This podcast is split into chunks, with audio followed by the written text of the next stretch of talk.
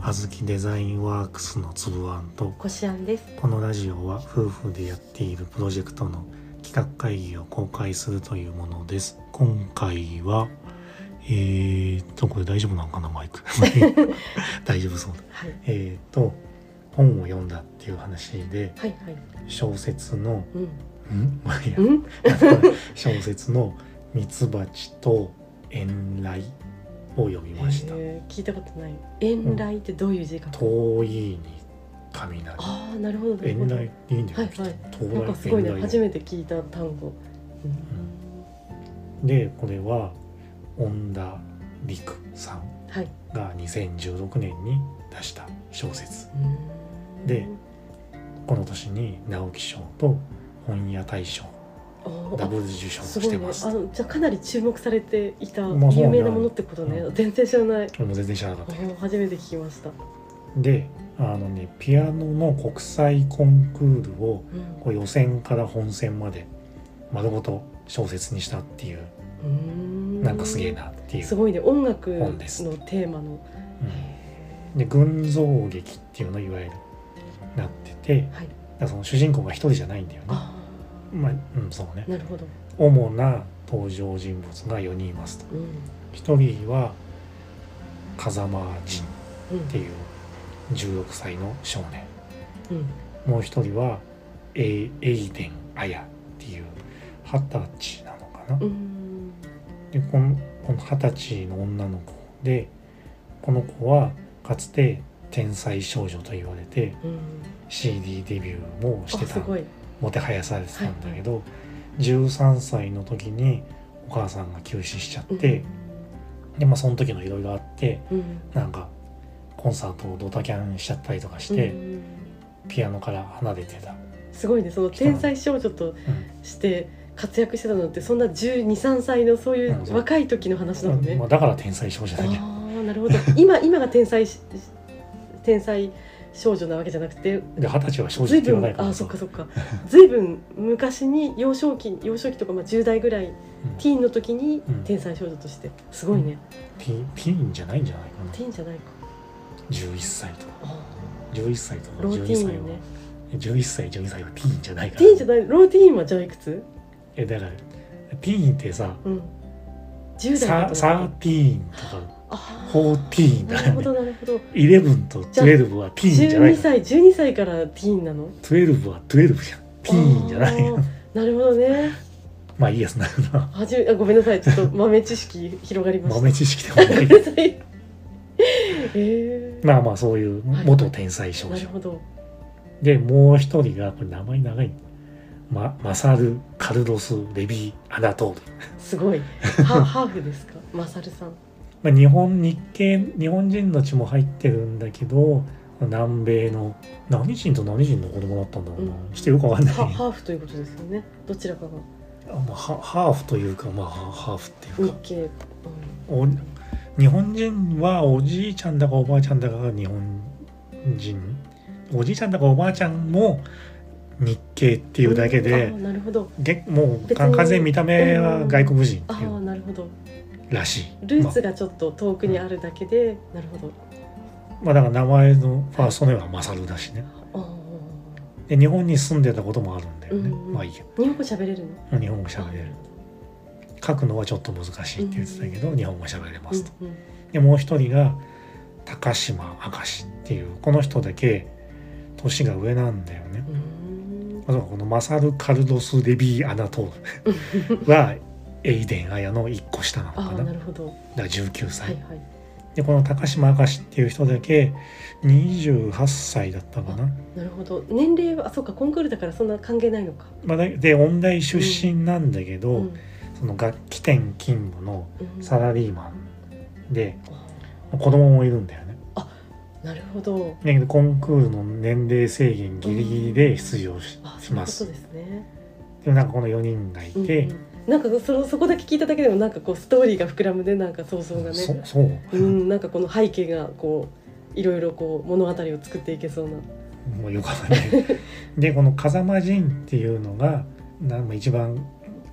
なんだろうなこの物が物語をキーというか、うんなんというか謎の部分で、うんこの風間仁っていう子だけこう音大出身でもないし、まあ、16歳だからあれなんだけあーそっどかそっかなるほどそれが音楽のし特別な学校うんうを出てるわけでもないし、演奏歴もコンテストの出場経験うんもなくてそでういもう家でそのピアノをちっちゃい時から習っているとかそういういやでその一番初めのそのコンテストに送られてきた書類に何にも書いてなくて、だけどあのこのこの世界、うんそのこの小説の世界の中では、伝説的なその音楽家に認められ出てその人のの推薦状を持って予選に現れるんだよね、謎めいているねうん、すごい謎なのね確かでにしかもピアノも持ってませんみたいな感じでそうなのえー、それは不思議 だわでうん弾かしてみたらう、んそのねすげえってなるんだよねですごいんだけど反発する人もいますこんなのは認めないみたいな、あいつはなんだうんそのキャリアもないのに、うんキャリアがないとかじゃその演奏の仕方が自由すぎちゃってなるほどなんかこんダメだみたいな怒っちゃう人もいるみたいなそうなんだだけどその推薦状を書いてくれた師匠うんそう大御所のはでももうそのコンクールの時点ではもう亡くなってるんだよね病気でなるほど直前でもう亡くなっちゃって推薦て状もは書いてるけど、その場にはもうう亡くなっちゃってて世の中にはいないなるほどだけどもうその推薦状にうんそう書いてあったんだよね多分このこの演奏を聞いたら二分するだろうって、うんすごいよろ喜ぶ人もいるし、うん怒る人もいるみたいな感じに書いててその彼はもう知ってたんだねそのそうなることを分かってる、でその人も伝説的な人で、なんかその人にもうなんか弟子がいたっていう時点でもうちょっと嫉妬するみたいな審査員の中でもその人にの弟子になりたかあったのに認めてもらえなくて弟子は君は取りません、弟子にしてくれなかったのにそんなえこんな子供を弟子にしてて、うんうんしかもこんなわけのわ からないピア生きノ方ををもピアノを持ってねえしうんみたいなので、なんだこいつはみたいな感じでちょっとストーリーが動き出すなるほどみたいなね。まあでコンクールだから他にも上手い人はいっぱい出てくるんだけど、うんう基本的にはこの4人。うんでまああのいろいろその各4人にそれぞれみんなそのサブキャラというかうん各4人にはいないか。エーデン綾には、うん割とそのつきっきりでうんサポートしてくれる女の友達うんがいたりとか、あの高島明石はなんかテレビのドキュメンタリーが撮影があってカメラがずっとひっついてんだようね。んでその番組のディレクターかなんかが学生時代の同じ学生時代学校の時の友達かなんかでなんかそういう描写が入るんだけど、うんまあなんかその4人でいろいろやりますよっていう。でこの小説を読むまで全く知らなかったんだけど、ピアノのコンクールって1日で終わんじゃねえんだっていう、うんもう2週間ぐらいやってるみたいな長いまあでも確かに確かに時間はかかりそうだけど2週間もやってるのかもうね1次審査うん2次審査3次審査で本選いやーすごいで本選はうんオーケストラを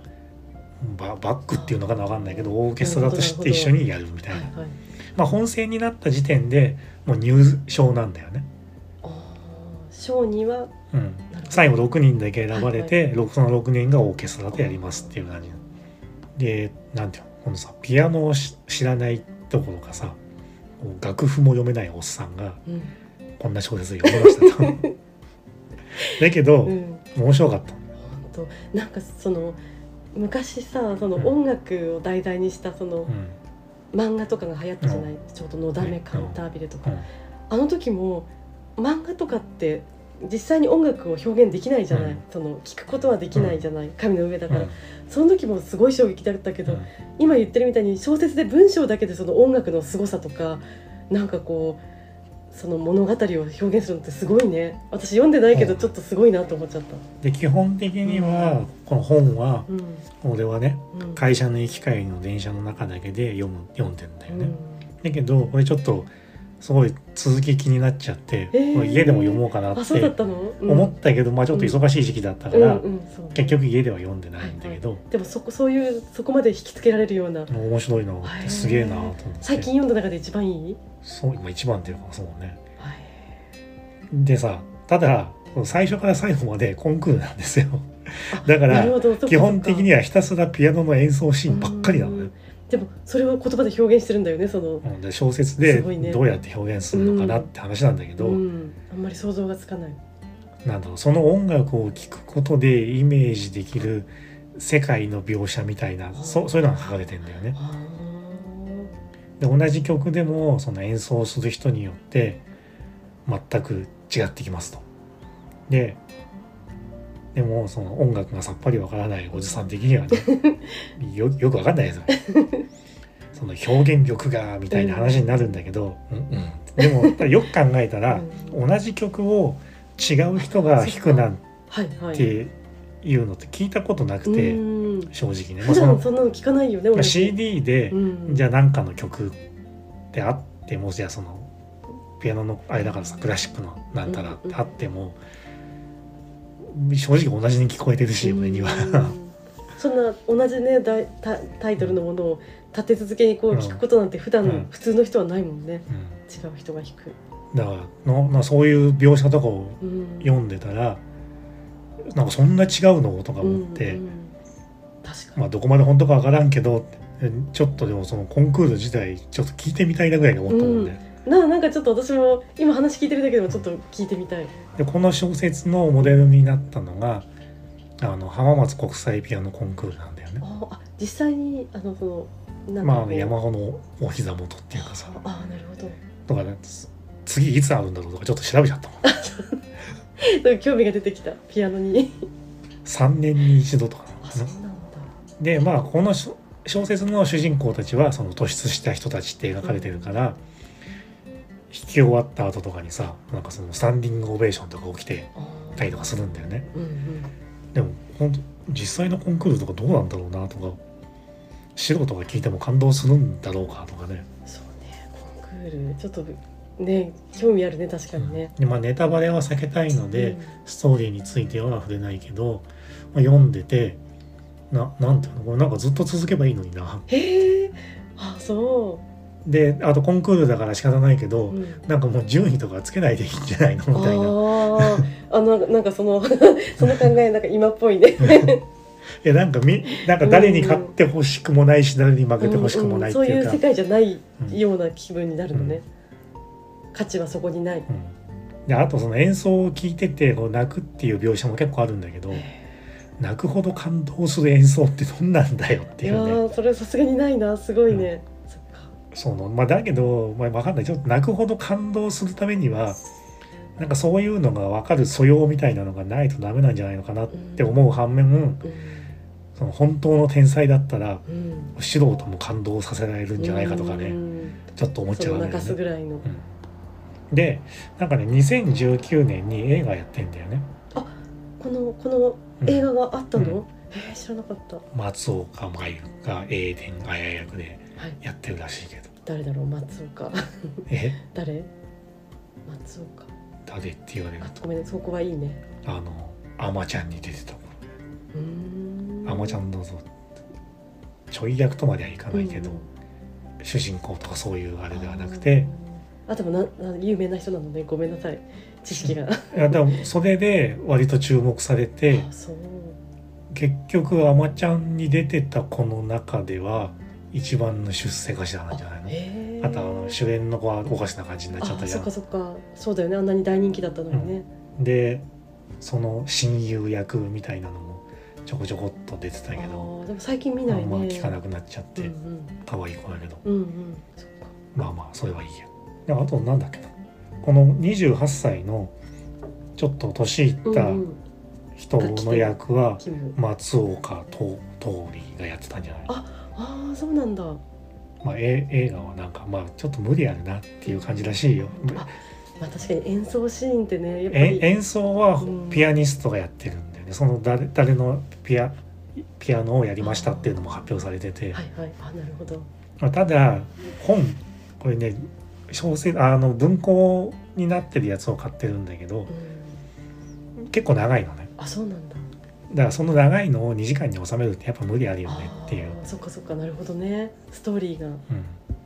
結構キャラクターもカットされてたりとかうんするらしいし、そっかそっかええ原作読んだ人にはちょっとあれか、まあそれはしょうがないっていうであとまあなんなんていうのこうさまあまあこのエイデン・アヤのお母さんは急死したっていう設定はあるけど、とはいえ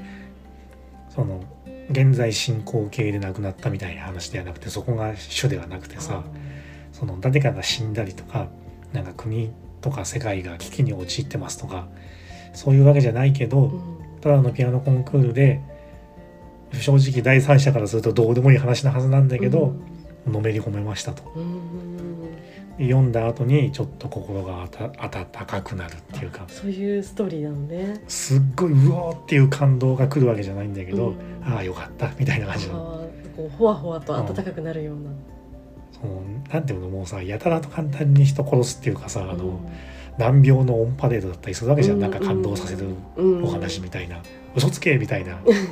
なんかもう何万人に一人しかなんないような難病になっちゃったりとかさ、うんうんそうねうんあとなんかサクッと死んじゃったりとうかさ、んサクッとなんかそういうのはもうもういいかなあーっていう人とかはを読むといいんじゃないのかなっていう、まあ、ただまあちょっとさすがにあの演奏のシーンとか若干もういいよって思う人もいるかもしれないし、そこはなかなか好みの問題もあるんだけど、でもこうやってさピアノをやったこともないうん一人のこの男性がさ、うんここまでのめり込むってやっぱりその小説の力ってすごいね、うんなんそのか作品のしかもちょっとピアノに興味持ったし俺も弾いてみたいないや別に弾こうとは思わないけ ど